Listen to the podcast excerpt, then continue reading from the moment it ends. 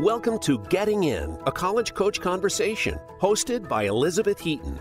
On this show, the team of experts from Bright Horizons College Coach aim to demystify college admissions and finance. From choosing the right college, developing a payment strategy, creating a high school plan, and more. Each episode will help guide your family through the various steps of the process. Now, here is your host, Hello, everybody. So glad that you're joining us today. This is Sally Ganga from Bright Horizons College Coach, um, and we are doing the Getting In podcast. I'm really excited about this show today because my old boss, Ted O'Neill from the University of Chicago, is going to be on for our second and third segments. He'll be giving us a nice retrospective of his career and the kinds of changes that he's seen um, during that career, which started in 1980. Um, but first, we're going to hit the really practical side of things. Um, my colleague Lori Peltier is here, and um, she is going to be talking about understanding education tax breaks. So, um, so Lori, thanks so much for coming on the show. Mm, hi, Sally. I'm happy to be here. All right. So I have heard that you might be able to get a tax break while you're paying for college. Uh, is that true? Yes, you heard correctly. You may be able to, but you have to qualify. As with many uh, tax breaks, you have to meet certain qualifications. There are two tax credits that people can take while they're paying for college, and then one tax deduction that you might get when you're paying back your educational loans. But in order to qualify for any of them, you have to have income below a certain level. You have to have paid the right kind of expenses, and you have to have had the right kind of enrollment for the student. And these tax breaks that we're talking about are on your federal income tax forms. There are a few states that have some tax breaks um, for education. So check with your state when you're filing your state taxes as well. Mm-hmm. Okay. So that all sounds pretty complicated, kind of keeping track of what you qualify for and what you don't. Um, what is maybe the most common tax break, and you know what might you need to qualify? So the most common and the most generous tax break is called the American Opportunities Tax Credit, or abbreviated the AOC. If you're married filing jointly and have adjusted gross income below 180,000, or if you're filing single and have income below 90,000, and you paid tuition and fees for a dependent on your tax return, you might qualify. Many people I speak to either earn too much money to qualify for the tax credit, or they might be in a divorced family situation where one parent is claiming the student but the other parent is paying for their tuitions.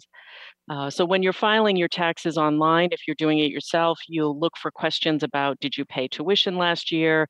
Do you have, are your dependents enrolled in college? So it will prompt you to answer the questions to get the credit.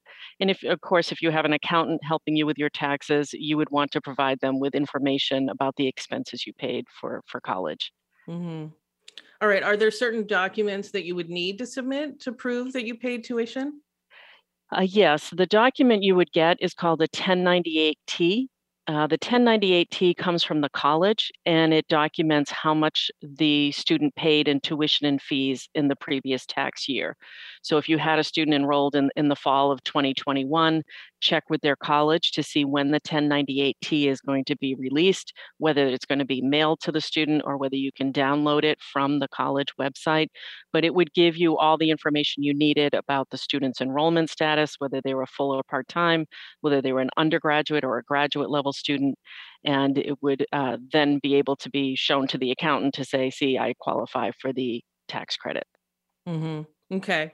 And so I think there's some tax breaks that are more generous than others. So how much are we talking for this this last one? Right. So the, the AOC is pretty generous. It's $2,500 in a credit. So that means it reduces your tax liability by 2500 or can increase your refund by 2500 um, if you've paid up to $4,000 in tuition and fees. So it's a percentage of what you've paid.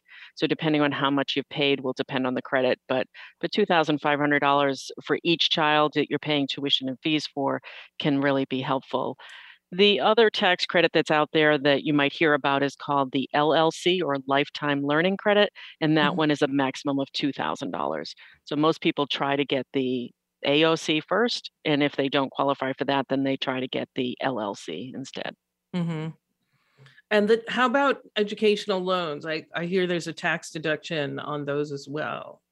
Right. And it's just on the interest that you've paid on your educational loans. And it is only for families who earn a certain level of income. So the income cutoffs for the student loan tax deduction is a little less than the AOC. So your income, if married filing jointly, is 170,000 or less, or if you're single uh, filing single, it's 85,000 or less.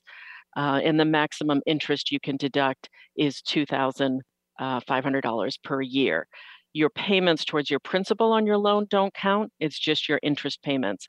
So again, um, the student um, will be notified by their loan servicer of how much they paid in their uh, interest on their loans in the previous year, and that's how they will get the credit. Okay. And can the parent take the student loan interest deduction? They can if they are the borrower on the loan. So if the parent borrowed or co-signed with the student, then uh, and paid, you know, made payments towards interest, then they could take the credit if they fall under those income restrictions.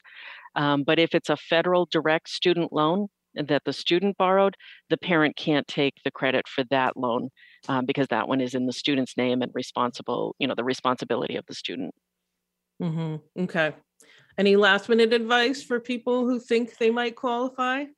Um, this gets a little tricky, but just something to be aware of is that if you're paying for your tuition and fees with a 529 plan, as many families have saved in 529 plans, which is a a investment that gives you some tax breaks as well, and you qualify for the American Opportunities or the Lifetime Learning Credit, you have to manage your withdrawals from the 529 plan because the government doesn't allow you to double dip to pay your tuition and fees with the 529 plan and get a tax credit on those same tuition and fees expenses.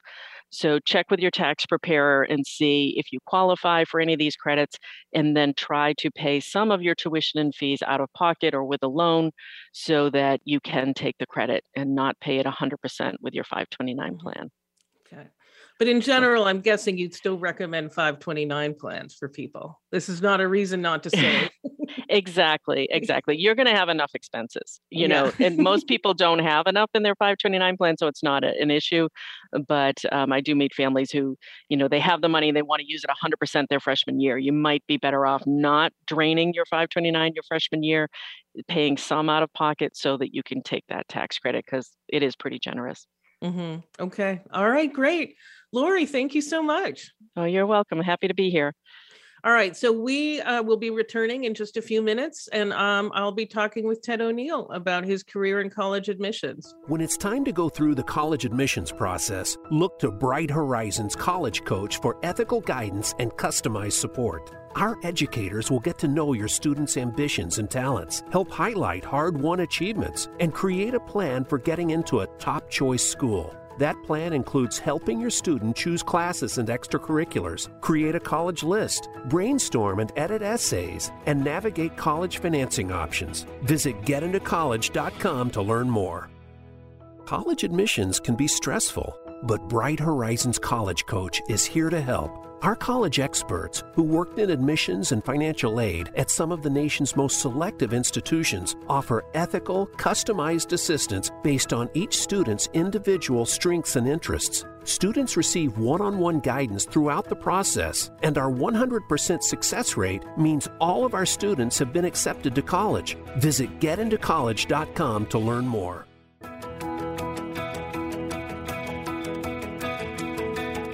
You are listening to Getting In, a college coach conversation.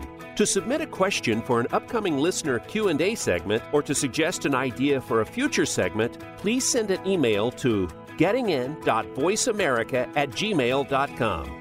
Now, back to the show. Hello, everyone. Welcome back, and I'm so pleased to see to say that I'm here with Ted O'Neill, the former dean of admission at the University of Chicago. Was that your title? Did you have? Am I getting it right? Was there anything, any other title? I know emeritus professor probably is in there. So yeah, uh, no, that's uh, grand enough. Uh, okay. There has been, among other things I've seen in my time in admissions, has been an inflation in titles, but uh, yes, exactly perfectly exactly enough. exactly I was, I was, also a lecturer in humanities That's right. You were a lecturer. Actually, I'm just going to say now they used to drive me nuts because it was in the spring and I needed to talk to you and you were in there with your students. Right. That's right. like, That's true. So I would um, lurk outside your door and drive you nuts. so, so just so everybody knows, um, Ted started. Well, Ted, why don't you go ahead and actually introduce, kind of give us an overview of your career and then we'll start going into things in more detail. Okay. Um, I started, um, actually, I was a, an academic advisor in the Dean of Students office at the University of Chicago while I was working on my PhD there in English. And um, I did some work for the admissions office. I interviewed students, I read some applications. So I had a taste of what admissions was. Um, but my first admissions job was my first real job in the world. I um, I was the uh, associate director of admissions at the Seminar College of the New School in New York City, which was, as has been my history, a kind of slightly different kind of college, mm-hmm. um, very small, um, all seminar, um, no departments. We just all taught the thing we most wanted to teach. And um, the students were usually younger. They usually came to us after 10th or 11th grade. Mm. So it was a, a, and it was a you know it was a very serious operation i mean it's um it was part of a much larger operation which was an adult college but we had younger students and we operated in new york city and greenwich village and they the students lived on their own at the age of 16 or so mm-hmm. and um and uh, that was my start in both teaching and in college admissions. And this was 1980, so this was also a different era in New York, I think, too. It wasn't, although I guess New York is having struggles again, but it, uh, I think it was a little rougher around the edges back then. It was rougher around the edges, and it was a little rougher in the village. And our one dorm was on Union Square, which is a wonderful place, but at that time was could have been seen as a drug market among other things so you know our students were young and mature. They mm-hmm. they grew up fast. They learned how to live a city life, and they were young intellectuals. I mean, they wouldn't have come had it not been for the fact that they were very interested in their liberal arts studies and in, in ideas. So uh, you know, a very interesting setting for me to begin. Not so unlike University of Chicago in some ways, where I'd spent a lot of time working on my degrees. Um, the dean was a Chicago graduate. About eight members of the faculty were Chicago graduates. So, you know, there were some similarities and some significant differences. Mm-hmm. But that mm-hmm. was my that was my start. And um and then what I, drew you I'm sorry, what drew you back to Chicago? Well, another, you know, and a chance to come back and a job offer, uh, a a job at a significantly larger and more in some ways uh, impressive place. Um, so I came back as an associate director of admissions after two years in New York and uh, joined some old friends and um, joined a, a, university I was very fond of and very much respected. Mm-hmm. Mm-hmm. I mean, honestly, I, I like your our career in some ways is somewhat similar because I went to and uh, worked at Reed College, which is a kind of similar to the New School, very intellectual, very kind of self-selective. I think in the way the New School is definitely not as yeah. well known as Chicago, although Steve Jobs dropping out of there and then his biography seems to have helped the profile. So, um, but that was something that I like. I, I think I was kind of maybe similar to you too in that when I applied to Chicago, it was the only school I was applying to. I was happy where I was but I thought here's an opportunity to work at a place that I I've kind of thought of as like the mecca of intellectualism, you know, and that and I, I uh, so I was really glad to go there and kind of experience that on sort of a and an institution that's really known at a global level. Never have I regretted that I attended Reed or started my career there, but being exposed to an institution like Chicago was pretty special. And I'm just kind of curious about your thoughts about that. Well, I think it is special in the ways you mention. Um, and I think one of the interesting things about the people I like most at admissions is that they they follow their really their educational interests, not just a bigger job and mm-hmm. or more money. The money's never very big anyway, but you know, more money. Um, so you know, uh, the fact that you wound up went from Reed uh, to Chicago with a stop in between. I know um, that I went to uh, back to Chicago, but was at the new school where we were really start starting something different and starting something interesting. Um, and um, then my subsequent jobs, which were minor and short lived, but after 20 years at Chicago, working for a while for St. John's and Albuquerque, and then um, doing some work really as a consultant for Deep Springs College in California, and then working at uh, Bard College Berlin, um, all places that I found different and interesting. All the struggle in admissions terms, mm-hmm. um, even Chicago in those days, which is now uh, doing splendidly and getting many more applications than they need. But in, in those days, um, you know, not so not so popular. Mm-hmm. mm-hmm. Respected mm-hmm. for all the reasons you mentioned, but that respect frequently scared people off. Um, mm-hmm. Thought of as very difficult, very eggheady, not much fun, um, mm-hmm. um, cold, which it is today, and yes. um, so, uh, I mean, I was, I guess, in some ways, I was lucky in my career, but in some ways, I did what you did. I followed my interests, and I respected every place I went, even mm-hmm. though the admissions task wasn't necessarily easy. It's not mm-hmm. like going to a place where that automatically kind of has a big applicant pool and people clamoring to get in. Mm-hmm. Not true in any of those cases. Mm-hmm. Um, and I respected the places more for that, to tell you the truth. Mm-hmm. we had to work a little bit harder and could try to do things somewhat differently and uh, could admit students who weren't absolutely perfect by the numbers, but who were very interesting people and interesting thinkers.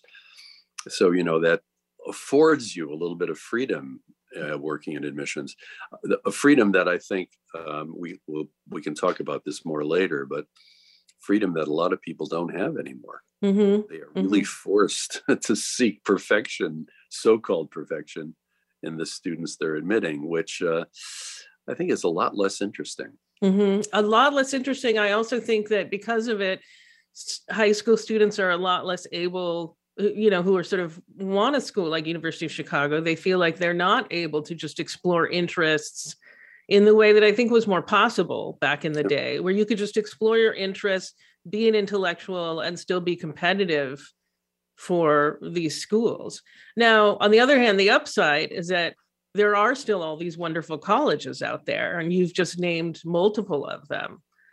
So yeah. Yeah it's true. I mean if i were that kind of kid i'm not sure i was when i was 17 i, I wish i had been but you know if i had been that thoughtful idea seeking adventurous kid um, i um, and i knew what i know now and i don't know really enough uh, about the range of possibilities. But you know, right now, and I, if I were to be the kind of student who is a pretty good student, but not a straight A student and not someone with tremendously high SAT scores, if that matters anymore, you know, I, I, I still would know that there are places like Bard College Berlin that mm-hmm. does amazingly wonderful things in the liberal arts, um, where entry isn't quite so forbidding. Mm-hmm. You have to be a certain kind of student, but you don't have to be the perfect student. And I think that's liberating for schools and for colleges, certainly for admissions people. Mm-hmm. I feel like it is harder to make the case also now to parents about schools like that. Like that's something that you know was already a little bit of a challenge with Reed when I was there, but sort of I feel like much less so, at least. I mean, maybe it's just my change in focus because at this point I'm advising parents and high school students, and I'm always advocating for small liberal arts colleges. I'm always trying to throw in women's colleges. I'm always trying to discuss, you know, like places like Bard, if it's the right student, et cetera. And often the student will be all in, you know, their eyes will just get so big when I talk about like a place like Bard where you can combine biology and film and you know whatever. Um, uh, but the parents are like, my kid's going to be unemployed, you know, yeah. and I think that that's where some of that pressure is coming from. Would you say so? Oh, I think so. And I don't. When we talk about changes over time, that I've been doing admissions now, in effect, forty years. Um, I think parents have changed, and I'm not sure why they've changed. Because you know, America's been in pretty good shape. You know, people don't, people aren't out of work. Mm-hmm. I mean, if you go if you go to a Bard and major in film and biology, it doesn't mean you're cast adrift in the economic world. Mm-hmm. People get jobs. Um, people do very well. Um, so the panic that parents feel that students have to do certain things or they will never have a job seems to be entirely mistaken if you look at the economics of uh, America and the time we're talking about. Um, but they've gotten panicky. They mm-hmm. really think they've persuaded themselves, even the ones who had liberal arts educations and loved them. Mm-hmm. They seem to think that times are so changed that if you don't major in business or economics or engineering, you're you're simply going to be lost for life. Mm-hmm. Not true, you know. Um, I know, I, of course, I know Chicago best, but we had no business majors, we had no engineering majors, we just did the liberal arts. We had did a common core liberal arts, and um, everyone eventually got jobs. Mm-hmm. Not always the first month, but people do very do very well. You know, mm-hmm. they um, they're smart thinking people. They're ambitious. They know how to work hard, and um, they're rewarded for that. Mm-hmm. So parents sh- should calm down, mm-hmm. but they're not calm. Mm-hmm. They're they're not calm in terms of what their kids will study, and they're not calm in terms of trusting colleges to do their job without needing the biggest name or the most prestige or having the highest rankings, which of course is another thing that's changed and that we can talk about mm-hmm. the existence of rankings. Mm-hmm. Um, yeah, parents are. Um, it's very funny. Uh, you work with them, and I I worked not with them. They and were, I just want to interject quickly that you are yeah. a parent and you had yeah. two kids right who probably didn't major in anything very practical although i might be wrong no, they, well english you know yeah um, so many uh, admissions people were english majors mm-hmm. yeah my daughter did english and my son did um, international relations and uh, and um, i didn't need to push them in any direction they just followed their inclinations i knew it would work out for them and it did the world has treated them very well mm-hmm. and um, I, I never really worried about that. Um, but I know I know parents do, and I know that's one of the things, especially you have to encounter face to face all the time. I didn't have to encounter it face to face. Parents were always very polite, you know, when they were talking to the yes. dean of admissions, even if they thought what I was talking about was crazy. Um, but no, and and and students have changed. It's not just the parents. I mean, mm-hmm. they're they do seem to be more practical in their orientation. They do seem to want to do the thing that might get them ahead in the world, um, not what did we care about when I was applying to college in the 60s? You know, we cared about changing the world, you know, and not so much getting ahead in the world. Mm-hmm. Um, so, so students have changed to some degree probably not as much as the parents, but the parents have taken on this sense of responsibility for their kids' success in the world.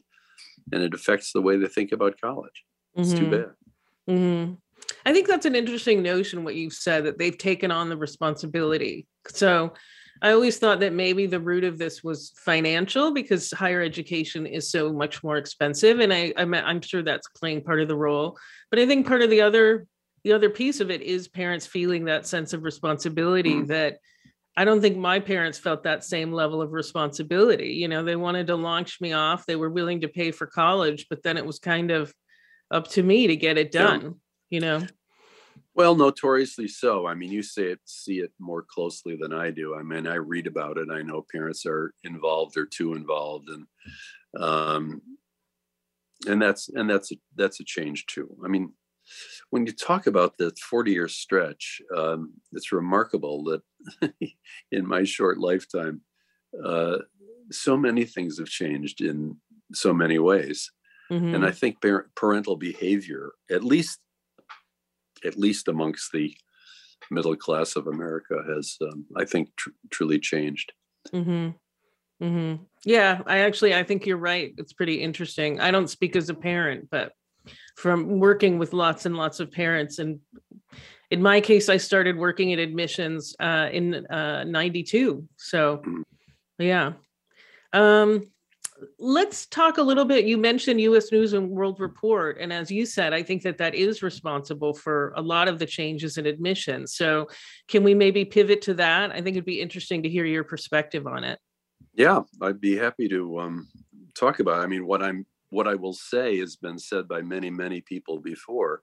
I mean, it's so obviously a blight on um, college admissions and the way we think about colleges that everyone uh, kind of condemns it, but everyone pays attention to the rankings. You know, I mean, uh, I haven't seen them in many years, but you know, you have to confess to kind of guilt of saying, well, I don't know small liberal arts colleges in the South. Let's see what U.S. News and World Report says. And, you know, you do get a certain amount of information there, but uh, but it's a judgment, and the judgments are very bad or mm-hmm. the un- ill-founded.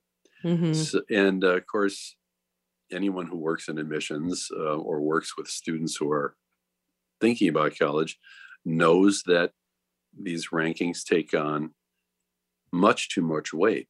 They mm-hmm. relieve people from doing a lot of thinking. Um, mm-hmm. You want students to be thinking beings. You don't want them to look at what a magazine says is good. Um, and in fact, the magazine doesn't even really say this is better than that. They just say this is college is richer, this mm-hmm. college is um, and more prestigious, more popular. Um, those are all things that aren't really measured of measures of quality. Mm-hmm. And you'd think students would know that, and you'd certainly think parents with their experience in life should know that, but they don't seem to. They actually mm-hmm. think this is a an honest or a best approximation of judgments about quality. Mm-hmm. Um, drives you crazy. Um, and I mean, that's one way to look at it. The other way to look at it is from a practitioner's point of view. And if you're a, a dean of admissions, your job explicitly or not is to do better in the rankings mm-hmm. and and you know not educate students better not do a better job of teaching people but becoming more popular mm-hmm. becoming um, and becoming more selective mm-hmm. hence mm-hmm. part of the desire not all of all of the desires can be attributed to this but part of the desire to get more and more applications so you can turn down more and more people mm-hmm. so you can appear more and more exclusive and um, that tells that pays in the the rankings and of course it's it leads to bad behavior mm-hmm. it leads admissions people to do things they they really shouldn't be doing mm-hmm. yeah there have been cases of inflated um, sat or act averages yeah. um, but more I I do think that's fairly rare. At least I really hope it is. Um, but what's actually quite common these days is how much colleges really pay attention to yield, because isn't that a measure on U.S. News and World Report? I know it was a big thing for a while, and so for our yeah. listeners, yield is basically of the number of students who you admit, what percentage of them actually come um, that at least used to play a role in US News and World Report ranking. It has nothing to do with quality. Um, but as a result, I've seen certain schools, like I had a student who was, you know, a school was a safety for her basically by the numbers. She was well above these schools' averages. And by the way, a great kid. I mean, even if her numbers had been lower, I'm very fond of this young woman. She's incredibly impressive and thoughtful. And they deferred her. And I'm 100% positive it was for yield reasons. And she yeah. thought, did I mess something up on my application? And I had to reassure her, no, you really didn't. This is just a school yeah. making a decision based on yield.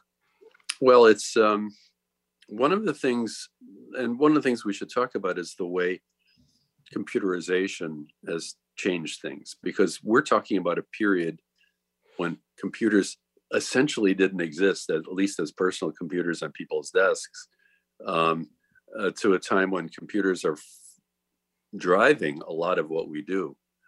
Um, but knowing things about students, which one would think is an absolutely good thing, can be very dangerous. You can m- ill use the knowledge you have. So you can, for example, now, unheard of when I started doing admissions work, you can really know a lot about students and their preferences. Mm-hmm. You like an advertising company, like a marketing firm. Um, marketing firms actually playing a pretty large role in this. Um, you can tell who might come and who might not come. Not who's a better student, not who's a better fit, not who deserves it in whatever way we mean deserve. Mm-hmm. Um, but we can tell if uh, that very good candidate is un- less likely to come. Mm-hmm. Well, they're so good, they'll be admitted by so and so. Therefore, we won't admit them. That mm-hmm. constitutes lying to students because what we say is not we're going to admit people who we think are going to come we say we're going to admit the students who are best suited to us, who are most talented, who are most meritorious. And it's it's frequently just a lie. Mm-hmm. So put mm-hmm. them on the wait list and see if they'll hang around. And if they hang around, it's more likely that they'll accept our offer and then we'll look better. We'll have a better yield. Mm-hmm. Um, what any of this has to do with real education is um, it's very distant from educational concerns. It's all marketing concerns. It's mm-hmm. all public relations concerns. So admissions people have really become not just marketers, which in effect we always were because we're trying to put the best face on things and persuade people to apply and come, but we're a public relations people. Mm-hmm. We want to make our place seem popular so that we seem better, so that more applicants applicants flow in, so our alums are happier and contribute more money, and um, and and everyone falls for it. College presidents who mm. you think would know better fall for it. College faculties who are so smart mm-hmm. fall for it. Everybody wants um, the ranking. Everybody wants more applicants. Everyone one wants a higher yield rate and so little of it has to do with what you're there for which mm-hmm. is to educate students um it's yeah. so yeah go ahead i was just going to say i mean uh, one of the things i like to point out to people too is everybody deserves a top-notch education i mean it you shouldn't have, have to have been perfect in high school to have access right. to really really like interesting educational opportunities you know and i i think that that again like that's one of the things like when i was at chicago we were still able to take some risks you know right. sort of less and less but i remember uh, taking a student who had just written the most brilliant essay and he wasn't perfect but he was sort of like amazingly thoughtful and you went for it like i yeah. brought i think i brought i hand delivered his file to you and you read it you were like this kid is something special and we were still able to do things like yeah that. yeah yeah, we we could do it we mm-hmm. could do it because we weren't I mean, Chicago now admits, I mean, it's ludicrous, and I, I, pay no attention to this except everyone blares it out so publicly.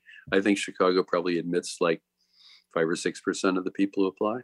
Mm-hmm. If you're admitting five or 6% of the people who apply, and your eye is on how much they can pay and other kinds of contributions they can make, um, you just can't take chances. There's just no room for chances. Mm-hmm. You want the SAT averages, at least I'm speaking like an old timer now. Maybe SATs don't matter much anymore. but you want your SAT averages to be higher than everybody else's and completely meaningless when it comes to who's suited to a liberal arts classroom. You know, SAT scores. In my experience, and I was teaching for 25 years while I was doing this admissions work, didn't matter. Well, other things matter. That mm. kid who essay you brought me, that mattered. That's what we do. If you can write like that, then you're most of the way there. If you get a 780 on your math score, it doesn't even mean you're a good mathematician. Mm-hmm. It just means you've been trained to take the test pretty well. You have a certain facility. It doesn't. It's not meaningless, but you. It doesn't mean you're a thoughtful mathematician or ever will be. Mm-hmm. Um, so yeah, being able to take chances is, is, and and as you know, there are plenty of places that still need to take chances. So you know, it's if we speak about this as if everything hinges on whether you get in to the Chicagos or the Ivy Leagues of the world, you you're missing so many possible mm-hmm. opportunities because they're tremendous colleges that are languishing because they can't get enough applications. Mm-hmm. What happened? They used to be held in high regard, but now they're held in lower regard because they aren't as popular as these other places. Um, so, as students, I think in they shouldn't despair. They they should celebrate the fact that there are real options out there of very fine places. But mm-hmm. but we're kind of losing um, that sense of excitement about finding the right place and finding mm-hmm. the place that does such a good job because they care so much about their students or do something so different or have a curriculum that is not just like everybody else's. Um, so this is not all bad news, but I think it's frequently seen as all bad news. Mm-hmm. So hard to get in. Therefore, I have to apply to more places. Mm-hmm. The more places they apply to, the happier colleges are because their numbers go up, numbers of applicants go up, but everything is more confused. Mm-hmm. No one knows what'll happen. Um, how can you predict? So you have to apply to what did people, you know, people used to apply to four or five places and now they apply sometimes to 20 places as you know or 30 and, even i mean yeah, i don't let uh, my students do that but yeah yeah, yeah. And, and, you know so that means everything's confusing nobody knows what's going to happen you can't predict anything the only people who can pre- predict things reasonably well are the people who have all the information meaning the college admissions offices that have everything in their computers they mm-hmm. can judge did you visit did you look at how long did you look at our website you know they have some knowledge of people the way people may behave mm-hmm. but uh, students can't predict mm-hmm. therefore they have to do things that are kind of foolish. Apply mm-hmm. to 30 schools? Ridiculous. Right yeah. And yeah and i mean i i think as you said things get confusing.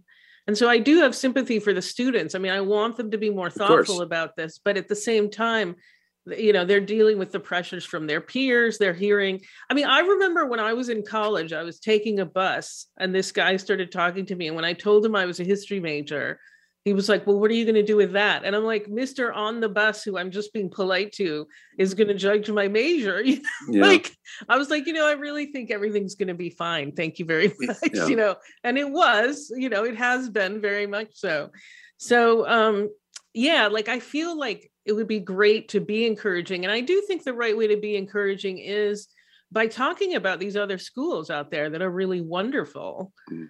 you know? Well, the wonders of education are frequently the things, the last things we talk about. I mean, mm. can I imagine how great it would be to be a 18 year old and go to St. John's and Albuquerque in uh, Santa Fe or mm-hmm. Annapolis and read those great books with kids who really care, with mm-hmm. teachers who are masters of of not just talking about things but listening. Mm-hmm. Amazing, amazing opportunity, thrilling. Mm-hmm. But we don't talk. I mean, we're seen as like the man on the bus saw you as a history major. They they see that kind of talk as naive talk. You know, what's it about? All about? Where's it going to go? What's it going to happen? Um, I think we've I think we as educators have backed away from the uh, the excitement of, and of course, my own interests are that in liberal arts education. So I think, of course, liberal arts education is the absolute way to go for everyone, which I actually kind of believe. But you know, I'm no reason why a mechanical engineer can't be as excited about the prospect of doing that in a place that um, that does it well, and where mm-hmm. fellow students who are as involved as you are, and where the teachers are great. Um, uh, but you know, the liberal arts to me seems to me such a basis for prospectively happy life. Mm-hmm. That's what it's all about. You know, how do I live a life? That's that's what the education's about. So if you have the opportunity to do that when you're 18 and know that when you're 22, you're going to have to somehow figure out what comes next and something always comes next. You'll be trained somewhere, you'll go to law school, you'll do something, you know, something happens that suits you to, to the American economy as it exists. Um, there's just such a it's such a treasure when you're young to be able to have that kind of education. Mm-hmm. But we mm-hmm. don't talk about that. I mean, I think we're embarrassed to talk about that, or we think it doesn't work. Mm-hmm. You know, if you, gee, when you were at Chicago, I think we were engaging marketers, basically people who are going to, you know, get our material out fast. That was mm-hmm. our main interest. But they all also had ideas about how you do these things. And their ideas were always don't tell them too much. If you tell them too much, you give them things that they might not like, might turn them off. Don't tell them anything right off the bat. Wait until later. Um, what kind of educational message is that that you don't want to reveal yourself because it might turn people off mm-hmm. um, yeah so, i remember oh go ahead no no go ahead well i remember talking to michael Behnke who was the vice president when i was there and um, and he said that his goal was just to get the word out because most at university of chicago before he got there a lot of students were coming from the same schools and so the way he looked at it was let's just get the word out to more people. Right. So we're not trying to artificially raise applications, but let's make sure people who haven't heard yeah. of Chicago, who are the right fit. And I thought, well, that's a lovely way to expand the pool. That's the right way yeah. to do it.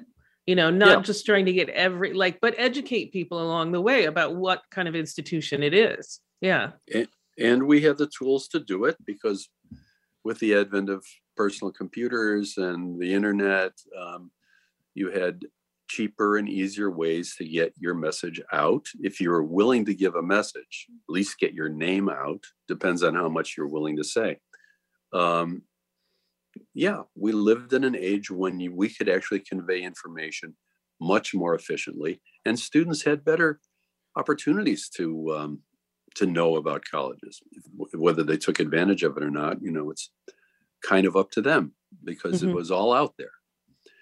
I mean, so many, it's, it's such a better scene in so many ways uh, because people feel they can apply widely, not meaning applying to 30 schools, but meaning, hey, I can apply to a school in Portland, Oregon, even though it's really far away, mm-hmm. and even though it's expensive because I know there's something like financial aid that works pretty well.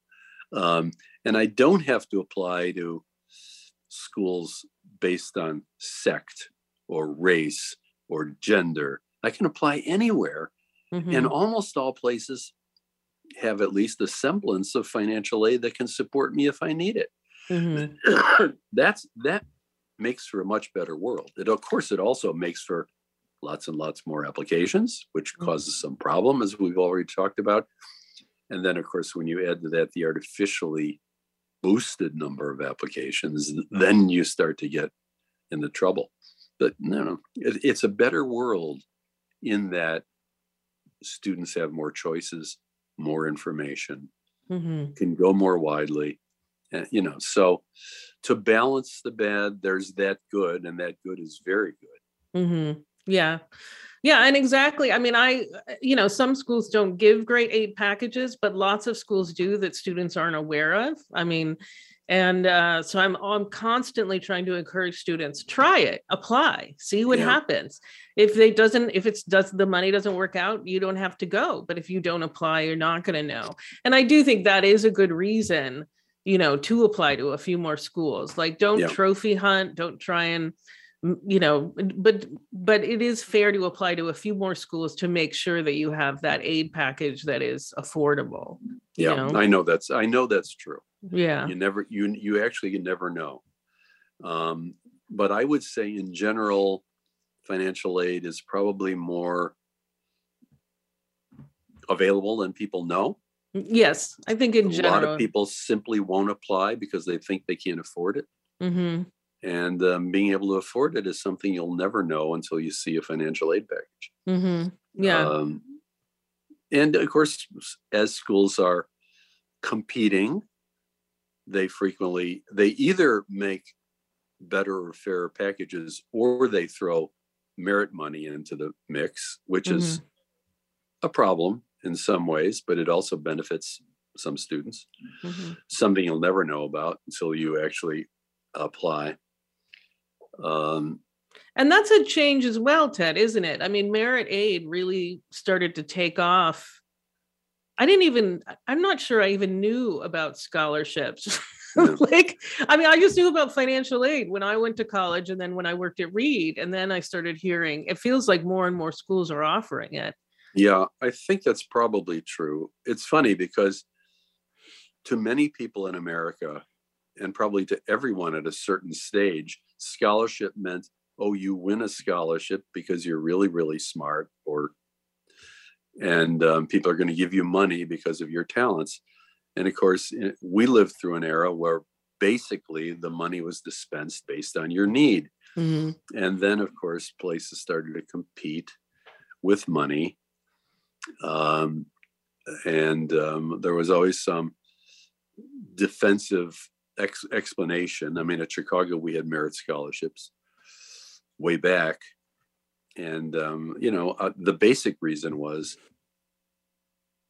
well, we're, we're as good as these other guys, but we can't attract the students because they don't want to come as badly as they want to go to the other place. Therefore, we're going to give them monies to persuade them to come. Okay, mm-hmm. very selfish reason. Mm-hmm. It was very limited, and it didn't um, mean it was impossible for us to meet the full need of all our needy students. So mm-hmm. I think I think it was relatively benign.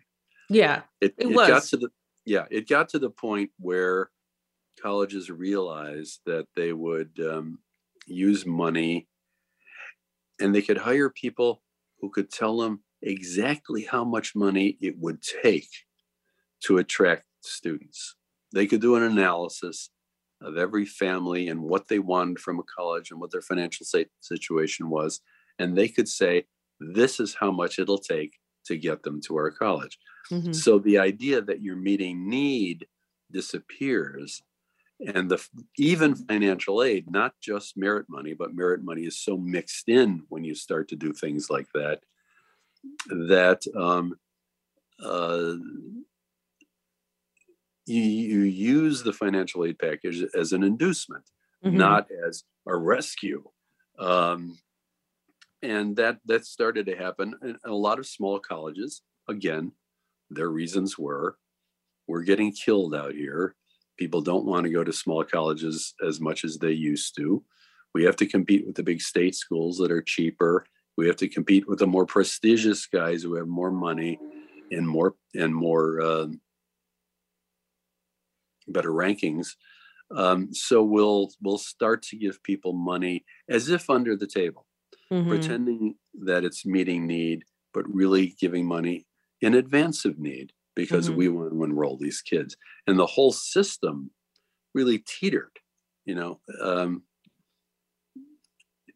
uh, so so so merit money has now become so mixed in uh, that nobody quite knows what need-based financial aid is and mm-hmm. of course a lot of that merit money had to come out of the need-based pool do you think that that's still the case though even at the wealthiest schools i mean i know that's the case at schools that are le- less wealthy yeah but my sense has been that places like the ivies and and even Chicago has merit, but my sense is they're still meeting full need. Yeah, which I think you know, is because because, they're well rich. off.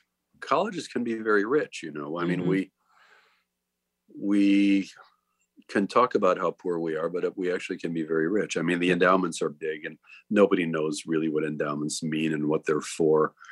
Um, you know, if Yeah, I heard someone describe Harvard as a hedge fund with a little education uh, side side yeah, it's like a, it's like it's like a bank. I mean, they don't they don't need that money. They won't ever need all that money, but they Mhm. always want more, and they'll always get more because people Right. want to please them and want to be associated with them. Okay, Mhm. that they're an odd case. The other odd case Yes. is Bard College, where the president says, "No, we're not a bank. We want to use our money. Let's use it all. Let's do. Let's educate people in prisons. Let's have colleges in Tajikistan. Let's um, let's uh, be sure that our students are uh, supported in the way they need to be." And uh, and forget about forget the business about saving lots of money for some Mhm. Future what? Disaster? Why do it? You're educating now. Make use of the money. And i Mhm. think and as a consequence a place like bard can do some very exciting things that no one else thinks they can do. They either Mhm. don't have the ideas one problem or they feel they can't spend the money. Mhm. too bad. Mhm. spend it all and do do good things yeah, I mean Bard's prison program is amazing, and I keep amazing. hearing about it. Yeah, their And- international programs and their high school programs right. I mean, they have high schools in, you know, like the poorest neighborhoods in what, six or seven, seven or eight American cities. And they educate kids and give them associate's degrees at the end of their four years of high school. Mhm. Um, because they do such a good job with them and they hire a certain kind of faculty. They do amazing things and it's cost a heck of a lot of money. You know, Mhm. you can't save it all for some time later Mhm. if you're going to do those kind of expensive and um imaginative things. And uh, not many colleges have that um, that spirit. hmm No, not many at all. But uh, there are other colleges, as you said, trying to do something really different. I mean, Deep Springs is another example of a school that. Why don't you describe what it is? Because I think most people haven't heard of it. Well, it's it's funny. There was a segment on uh, 60 Minutes recently about it. It was very informative and good. I mean, it's an odd. I mean, it's an odd place, uh, and it's very small.